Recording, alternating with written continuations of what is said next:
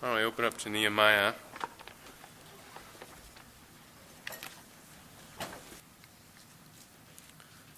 Actually, going to get into chapter 2 a little bit, but we're going to start in chapter 1 and then kind of skip down to chapter 2.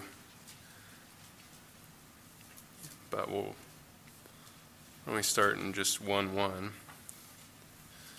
Nehemiah 1 1.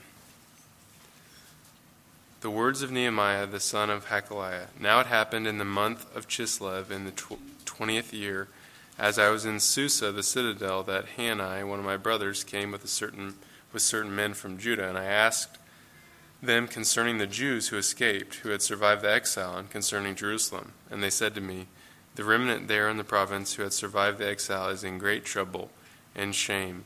The wall of Jerusalem is broken down, and its gates are destroyed by fire.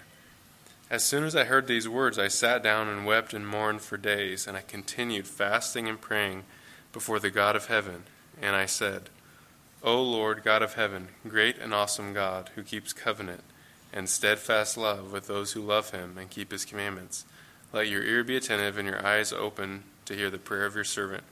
I now pray before you, day and night, for the people of Israel, your servants, confessing the sins of the people of Israel which we have sinned against you even I and my father's house have sinned. We have acted very corruptly against you, and have not kept the commandments, the statutes, and the rules that you commanded your servant Moses. Remember the word that you commanded your servant Moses, saying, If you are unfaithful, I will scatter you among the peoples. But if you return to me and keep my commandments, and do them, though your outcasts are in the uttermost parts of heaven, from there I will gather them, and bring them to the place that I have chosen to make my name dwell there. They are your servants and your people, whom you have redeemed by your great power and by your strong hand. O Lord, let your ear be attentive to the prayer of your servant and to the prayer of your servants who delight to fear your name. And give success to your servant today, and grant him mercy in the sight of this man. Now I was cupbearer to the king. Now, chapter 2. And in the month of Nisan, in the twentieth year of King Artaxerxes, when wine was before him, I took up the wine and gave it to the king. Now I had not been sad in his presence, and the king said to me, Why is your face sad, seeing you're not sick? This is nothing but sadness of heart. Then I was very much afraid, and I said to the king, Let the king live forever. Why should not my face be sad when the city, the place of my fathers, the place of my father's graves, lies in ruins, and its gates have been destroyed by fire? Then the king said to me, What are you requesting? So I prayed to the God of heaven, and said to the king, If it pleases the king, and if your servant has found favor in your sight, that you send me to Judah, the city of my father's graves, that I may rebuild it. And the king said to me, the queen sitting beside it, beside him, How long will you be gone, and when you return? So it pleased the king to send me, and when I had given a time, and the king said, If it, and I said to the king, If it pleases the king, let letters be given to the governors of the province beyond the river, that they may pass through until I come to Judah and a letter to Asaph, the keeper of the king's forest, that he may give me timber to make beams for the gates of the fortress of the temple, and for the wall of the city, and for the house that I shall occupy. And the king granted me what I asked, for the good hand of my God was upon me. Well, this week we're going to be talking about prayer, is the one way you could describe it. But really, we have to keep in mind last week's message in order to apply this week's message to really keep what we're talking about in context. Because last week we talked about the God who keeps covenant. And really, in one way, we're not really just talking about prayer in one sense because prayer doesn't do anything. The God who hears our prayers does things, right? It's not our prayer itself that has power, it's dependent on the real and living God who hears and answers prayer.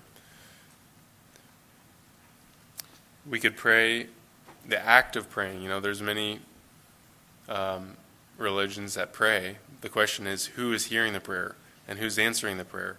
And what we're saying is there's a God who's li- a living God who acts on behalf of his people, who has, you know, des- descended to even uh, humbled himself just to see man and to love sinful men. And not only that, he made a covenant with them. He brought his people out of Egypt. He came down in the person of Jesus Christ to die for our sins. All these things we're saying, here's this real and living and active God who loves sinners. That's who we're praying to. That's why we pray. We're not in the sense, you know, of what this message is about, we're talking about God. I mean, we really have to start there. Who is God? And that's what we really talked about last week. The God who acts, who washes us with his blood, that we're he promises to be in a loving relationship with us, a covenant relationship. And we talked about that, the word steadfast love, covenant, loyal love. And that's really a good summary of the Christian life is we're responding to who God is and how he loves us. And so when we talk about prayer, we're not talking about what I'm going to do to get God to act.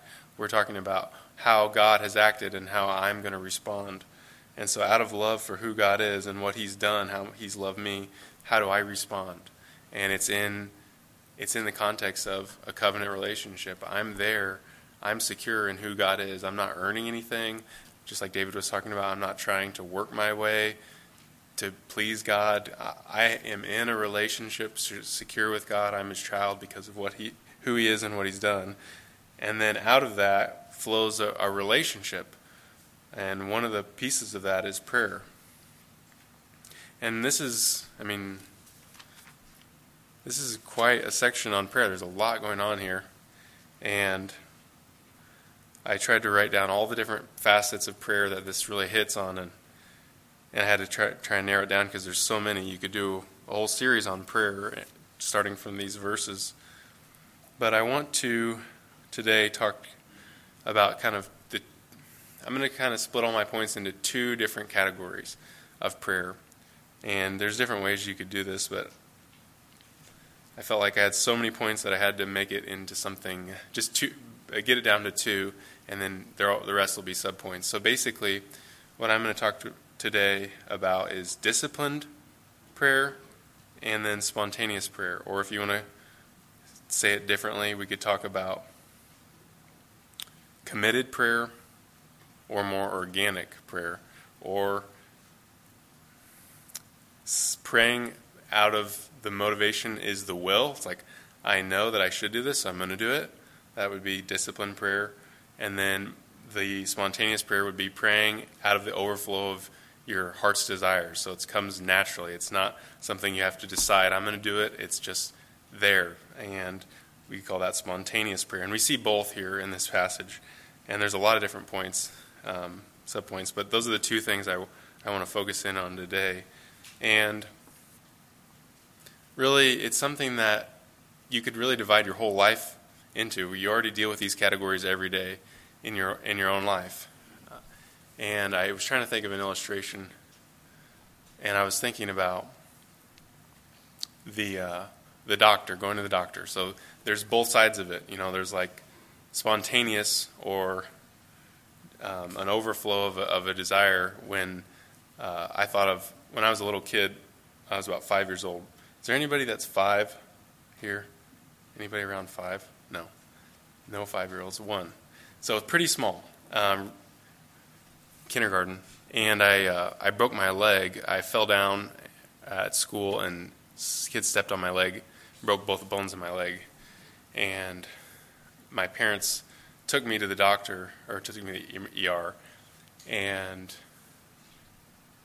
that was spontaneous. All right, I was calling out for help, and I didn't have to decide. Well, it's the right thing to do, so I'm going to discipline myself to call for help right now.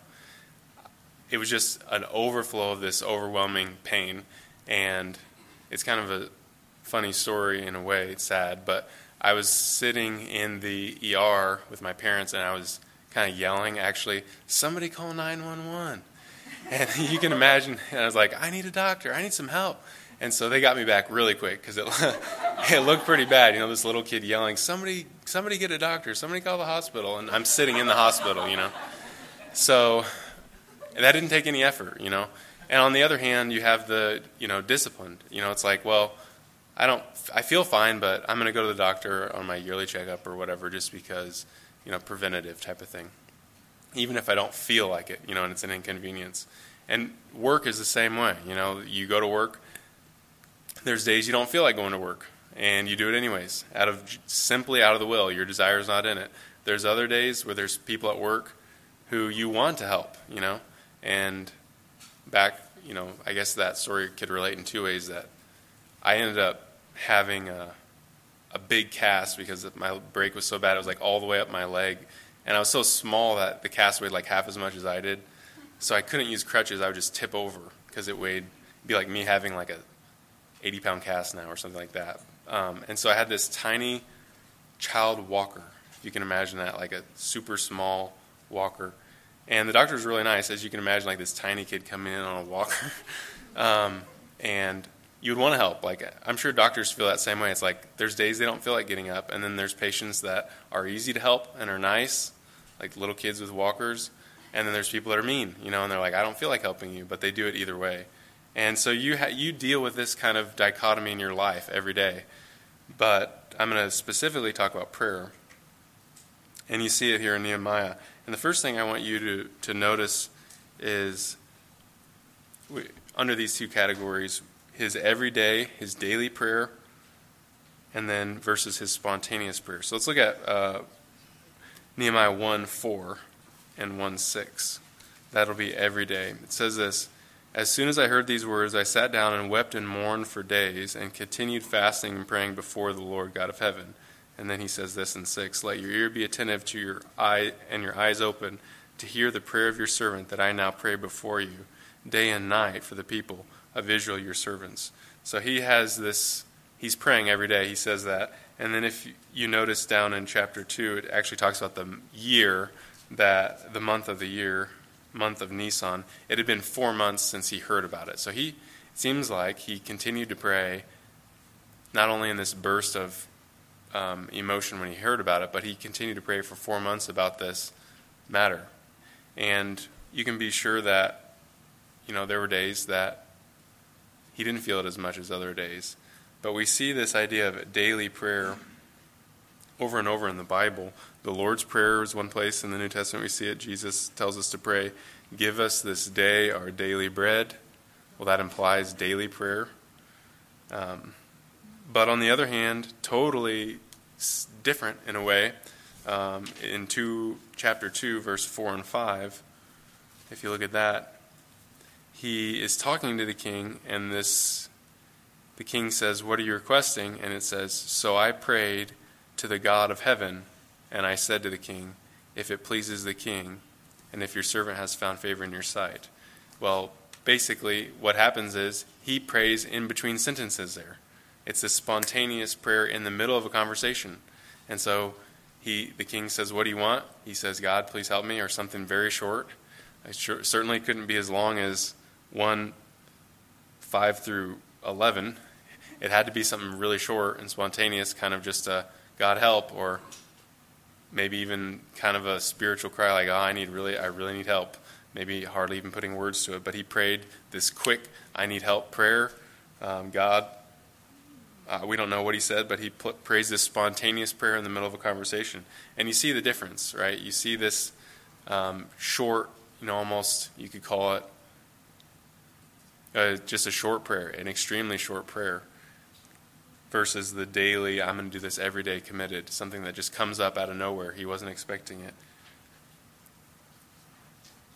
We need both of these in our life. We need both. Um, one pastor that I was looking up what they were saying about this passage compared it to marriage, which is good because we talked about it last last week that the idea of being in a covenant with God is similar to our covenant in, in marriage. It's this committed love relationship despite anything the other person does or how the circumstances are.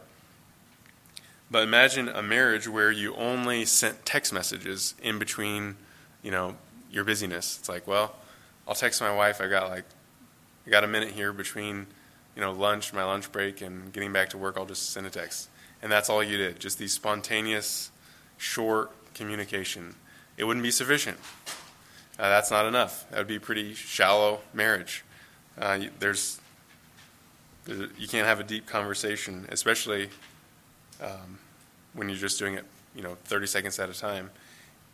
Or on the other hand, what if you decided, well, I'm only going to talk to my wife when I have 30 minutes to an hour. Maybe that's you know date night or whatever, once every other week or however that works, and you don't talk at all until then. It's like, well, save it for date night.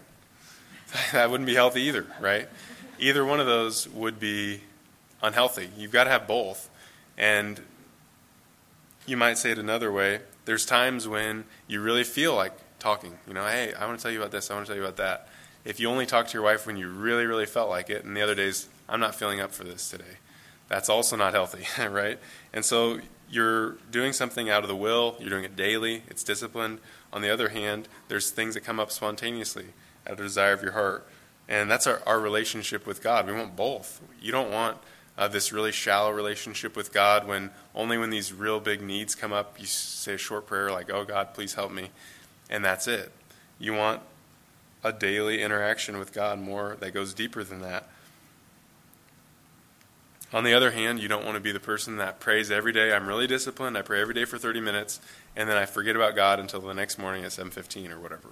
Um, there's no ongoing dependence there. So we want both. And we want to develop both of these in our own lives, but even think about as parents. We are modeling these things for our kids. You know, we, many of us, I think, pray at dinner together with our kids. One of the things that we do is talk. We ask our kids, well, ones that can talk, what are you thankful for today, and what should we thank God for? And so we pray every day. That's kind of a discipline. It's like we are going to thank God for our meal, and you know what are you thankful for? But on the other hand, we're also encouraging them as throughout the day when difficult things arise. We're saying like, well, what have you prayed about that? Or um, you're getting angry. Why don't you? Why don't we pray to God and ask Him to help with your attitude? You know, here comes this need that we weren't expecting, but we're gonna. Where do we go when spontaneous things happen? We go to God and we say, "Hey, God, let's pray about this. God, please help us with our attitude. Help us to be kind. You know, help us in this in this way and that." So we're modeling both sides. Uh, we're trying to as parents, and we're trying to live that out ourselves. Pray when our emotions are running high, but pray when we, you're not feeling anything necessarily because you know uh, this is what I'm going to do every day. I'm, I'm committing to do this. So that's that's one thing we see from from Nehemiah here and his, these types of different, totally different types of prayer in this passage. And you might just ask yourself, which one of those do I lean into more? You know, is there a balance? Is do I lean one way or the other? And is one short? Um, another way we could kind of split this up between these spontaneous prayers or these disciplined prayers would be you could say it like this uh, committed prayers and prayers that are an overflow of a burden on your heart. Um, so one is just saying, I'm going to commit to pray for this every day, whether I feel it or not. The other is I'm feeling so overwhelmed by what's going on. I'm just I've got to pour my heart out to God. We need both. We see committed prayer here in Nehemiah, obviously, as like I said uh, in chapter two, we see that he's been praying for four months, and he says at the very end of his prayer, Give success to your servant today and grant him mercy in the sight of this man. Well, that didn't happen, right? He actually didn't bring it up to the king that day. He, four months later is when, when it finally, God gave him an opportunity. And so I'm reading between the lines here, but because of the prayer from earlier on, I'm, I'm assuming what he said was true that he really was praying every day. And we see this over and over in the Bible where people of God commit to pray. They're not just saying, I'll pray when I feel like it, God. You know, there's, for example, Psalm 45, 1 and 2 says, I will extol you, my God and King, and bless your name forever and ever. Every day I will bless you, only if I feel like it. No, it didn't say that. It says, Every day I will bless you and praise your name forever and ever. He's committing, like, I'm going to pray every day. I'm going to praise you every day. Um, there's another verse that's pretty clear. In 1 Samuel, Samuel says, As for me, far be it from me that I should sin against the Lord by ceasing to pray for you. So he's saying, if I stop praying for you, I would be sinning against the Lord, and I'm not going to do that. And you and we know from his, you know, reading First Samuel that that doesn't mean it was easy. That doesn't mean God, everything went according to circumstance. He was frustrated with Saul not obeying God. He was perplexed, you know, with God when he doesn't um, anoint the king that he thinks. But there's these difficulties in his life, and yet he's committing, you know, I'm going to pray. It would be a sin for me to stop praying. I'm going to keep praying. Um, I'm not going to stop. And that is disciplined. It's not, I'm going to pray every day. I feel like it. It's, I'm going to pray for you. I'm not going to stop because that's the right thing to do. So you have that side. On the other side, we see times of prayer where it's just this burden comes upon someone, either their life, circumstances, or even for another person, and it's just natural to overflow in prayer, and it's it's not hard to do. You might think about uh, Paul. He says, "There is daily pressure on me of my anxiety for all the churches." So he's talking about I have this anxiety for all the churches every day. I feel um, I feel, I feel something for the churches, and, and we know that he prayed for them every day because he talks about that. Uh, he talks about himself praying every day. He talks about other people praying every day. He says this about Epaphras. Epaphras, who is one of you, a servant of Christ Jesus, greets you, always struggling on your behalf in his prayers, that you may stand mature and fully assured in the will of God.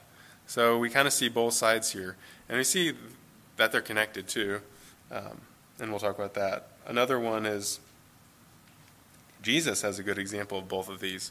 There's so many examples of Jesus going out daily to pray, um, making time to pray. I'll, I'll give you a couple verses here from the life of Jesus. It says, And after Jesus had dismissed the crowds, he went up on the mountain by himself to pray. When evening came, he was there alone. That's in Matthew 14. There's a lot of those. We see those throughout the Gospels, these little just short one verse where it's talking about him going off to pray, and it happens regularly. It doesn't say it happens every day, but we can assume from his teaching that he's not a hypocrite. You know, he's saying pray every day when he says, "Give us this day our daily bread." And there's a, there's a lot of them sprinkled through uh, the different gospels. In Mark, it says something a little bit different. And rising very early in the morning, while it was still dark, Jesus departed and went out to a desolate place, and there he prayed. So we see these over and over and over Jesus praying by himself, Jesus praying with the disciples. Also, we see Jesus not only praying regularly, but we see him praying when it's burdening his heart in the, in the garden. Uh, he, I'll read you a little bit of that. When Jesus went with them to a place called Gethsemane, he said to his disciples, Sit here while I go over there and pray. And he took with him Peter and the two sons of Zebedee, and, he began to be sorrowful and troubled. And then he said to them, My soul is very sorrowful, even to death. Remain here and watch with me. And going a little further, he fell on his knees and prayed. It's like here he's got this burden, and he's telling them, I have this burden. Watch and pray with me. And, you know, they, they don't, uh, they fall asleep. But we see both sides in the life of Jesus burden prayer, regular prayer. We see some in the Old Testament real clear examples of just deeply burdened people pouring their hearts out to God. That uh, Jeremiah says, Oh, that my head were waters and my eyes a fountain of tears, that I may weep day and night for the slain of my daughter, the daughter of my people. So, Jeremiah is, you hear the emotion there that this is something that's deeply affecting his heart. So we want both of these in our life. I mean, daily prayer, committed prayer, but we also want burdens that we pour out to God. And we want them to connect as well. Like Paul. Paul talks about praying for the churches, but he also talks about being burdened for the churches. And so I might just, you know, ask you to apply this to your life. So which one of those, again, do you do better? Or is there an imbalance there? I mean, if you could pray every single day, um, and you pray through your prayer list, and you got it. And I, this is what time I get up, but you don't you don't have a burden. It's not like you're not you don't feel love. You don't feel a burden for the people you're praying for. It's just a matter of will. It's like I'm going to do this because it's the right thing to do. But I don't really. I'm not. I don't have any tears. I, I'm just doing the right thing and going through it, and it doesn't really affect me in terms of the emotions, the desires, that's one side. Or it could be you don't ever commit to pray. You don't have anything you pray for every day. Uh, you just only when there's a burden, only when somebody's really going through something difficult, then you start praying and you pray until the emotion fizzles out and you stop.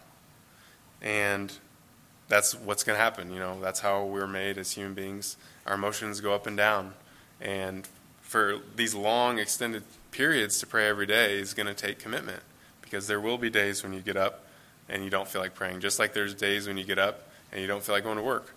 Um, you feel like sleeping in. So we need both. And whatever way that looks for you and your personality and your bent and how you're raised and the church background you're from, whichever way you lean, just something to be aware of and to think about and ask God to help you.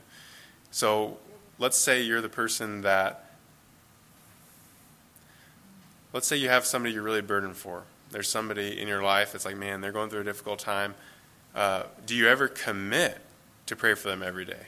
So it's not just like, I feel this burden, I'm going to pray until the burden is ease, but no, I'm going to commit right now. They're going through a difficult time. I'm going to pray every single day until this is different, until something changes, until, you know, emotionally they're more stable, until the, they're, this person's out, out of the hospital with their child or, or whatever it is. And you commit. I'm going to do this every day. And there's going to be days when I don't feel, I don't cry about them being in the hospital, but I'm just going to commit to do it because I want to. And so you see the, the connection there. You start with a burden, but then you commit. And the thing is that I want you to think about too is you can't do this with everything, right? We had what, six, seven prayer requests this morning. If you committed today, like I'm going to pray for every single one of those every day until it changes, um, pretty soon you'd have a prayer request list that was too long to even manage. And so you can't do with everything, but you can ask the Lord to burden your heart, to guide you by His Spirit, and have a few things like this that you're praying for every day. Um, and maybe it's good if those things were the things that God really impressed on your heart to begin with, or burdened you with, because maybe you're the person. You know, God has you. God wants you to pray for this. He burdened your heart for a reason. On the other hand, you might feel deeply, and you might naturally pray for people, and you don't you don't have a daily prayer time, or you don't ever pray through a list. You don't um, pray in in any committed type will type way, and your prayer life can can really um, can really dry up. It can actually drain the thing that you're leaning on. So, for example, if you're leaning on your emotions but you never commit, um, you can run out of steam. Whereas God might do just the opposite. In committing to pray, you might God might give you a burden, right? So if you say, I'll give you an example here. As the pastors, we we want to pray for every family, and so we're committing to do that. You know, somebody's praying for you, your family, every week, and um, roughly, and we're going to do that whether we feel like it or not, and we're going to do it whether there's some big burden in your life or not. But for me, it's helpful because it's like I may not, there may not be anything difficult going on in your life, but when I pray, uh, I could pray just things I'm thankful. And usually the way I split it up is pray something I'm thankful for about you and your family, and then something that I could pray for, like a request, uh, something, a need that is going on in your life. And both those help with the burden part. It's like I'm committing to do it, and I'm not necessarily getting up in the morning and feeling, I'm really feeling burdened for Andy Thompson this morning. But as I pray, I, not every time, but sometimes, I do feel a burden. You know, I do feel love in my heart, and and you know, I feel fellowship with this, their sufferings, whatever's going on in their life. That's not every time, but you see how the commitment actually fosters the other side, fosters the burden side, the desires in the heart. So we want both, and they they kind of spiral together. If we lean too much on one, we're kind of in this downward spiral where we can, we, you're leaning on it to the detriment of your prayer life, to the other side. So that's another side. And then the last thing I want to notice is this idea of fasting, which really incorporates both sides the spontaneous uh, and the committed, because nobody feels like fasting um, for 40 days, right? There's days you don't feel like it. So when Jesus went out and he fasted in the wilderness, uh, I'm certain there was days he didn't feel like it. It specifically says he was hungry at the end. Remember, so meaning I really, really want to eat, um, but I'm going to go ahead and complete my fast. You know, that's what the devil tempted him with. Turn these stones into bread, break your fast. But let's look here in Nehemiah first before we go on, uh, where he talks about fasting. It's in chapter one, verse four. As soon as I heard these things, I sat down and wept and mourned for days, and I continued fasting and praying before the God of heaven. So it seems like his fasting started out with this burden like, wow, this is really bad. His emotions are, you know, he really feels emotionally affected by what happened, and he begins a fast. Well, fasting is a good example of both these because you start fasting maybe from a burden, but you don't. Uh, you're never going to complete the fast just, well, you, you might if it's short enough, but usually there's going to be a time where you don't feel like fasting anymore, and you might have to switch to the side of will. And even when you do feel it, there's very few times where somebody's so affected that they don't feel like eating at all. But that actually happens, you know, in our life and in the Bible. It happens to David when his uh, God tells him his child is going to die, and he fasts, and it seems like it's really from this this burden place, uh, just deeply affected by his sin and by the effect it has on his child. And but fasting is a good example of both sides, and it can be a good test in terms of where you are, uh, in terms of your balance on some of these things, because you might be the committed person who prays every day, you pray through a list. Do you ever feel burdened enough to go ahead and fast? It's like, man, this isn't just something that I am going to pray for on my list, but this is really, really important. So I'm going to actually fast and pray for this.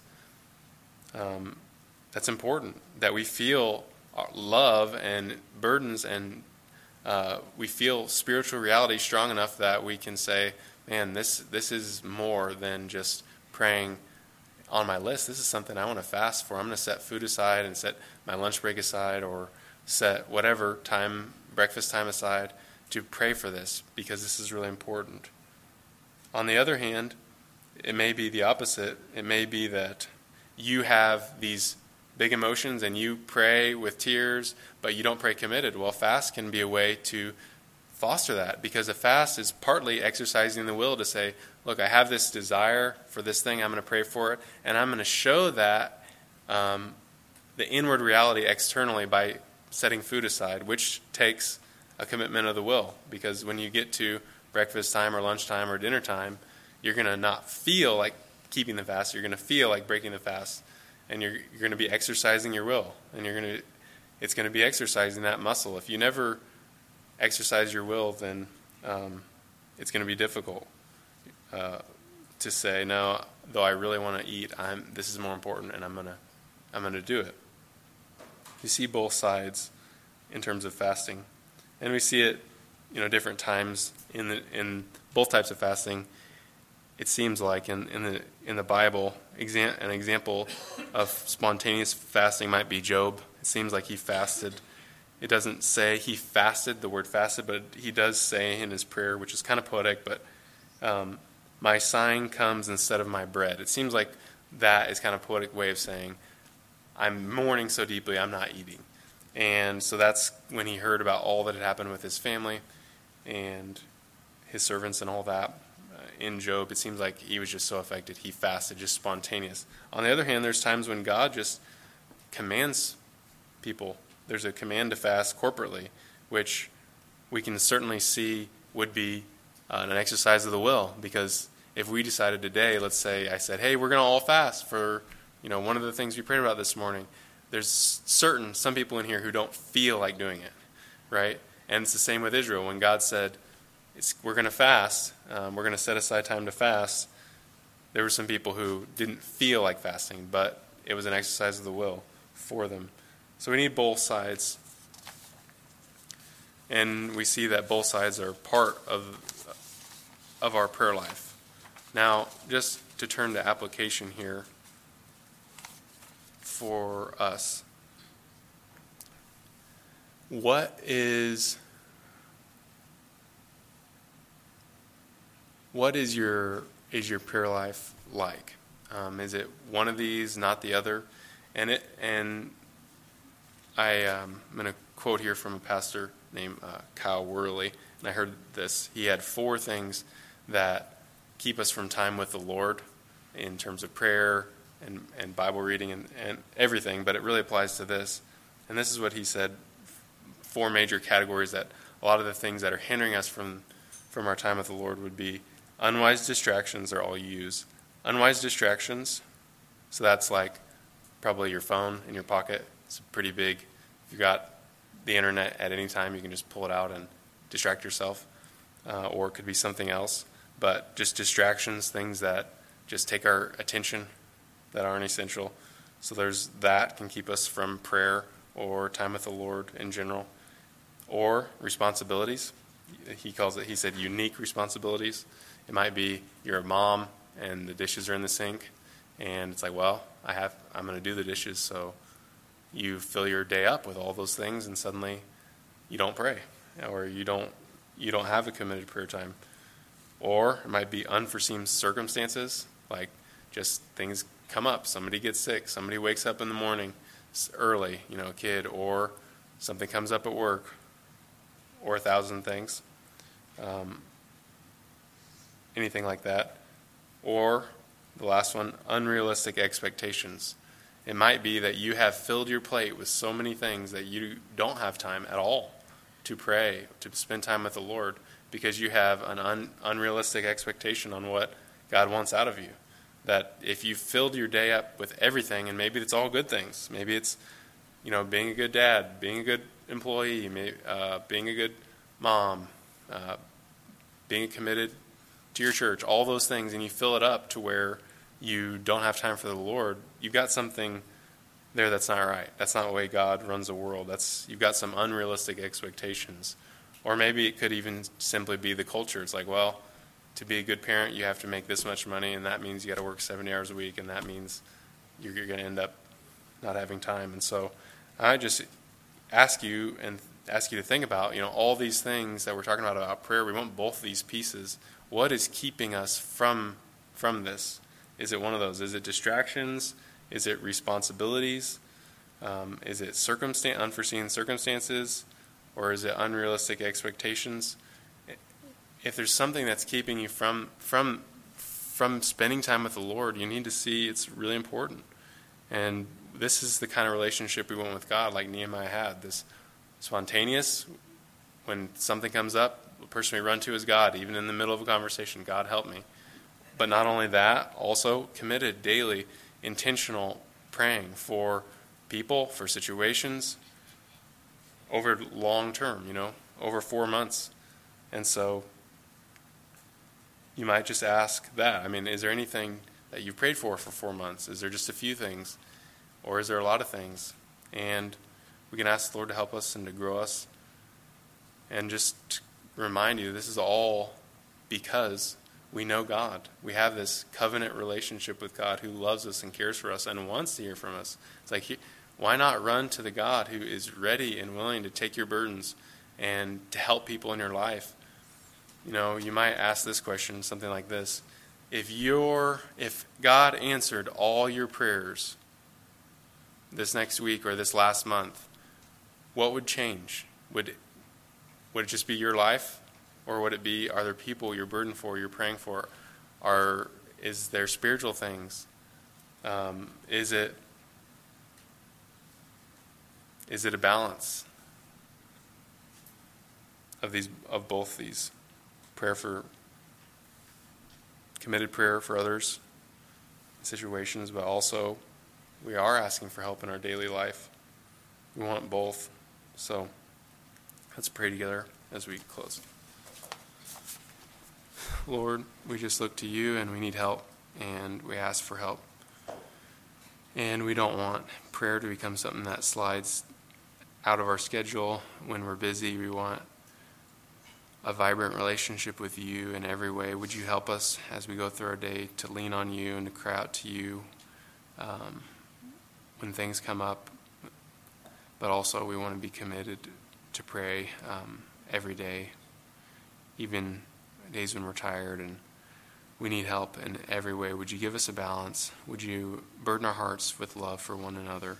Would you help us to be like Nehemiah and that our prayers would affect the world in a, um, in a positive way and for your glory? Would you help us lean into who you are and your relationship with us and uh, lean into that in our prayer life?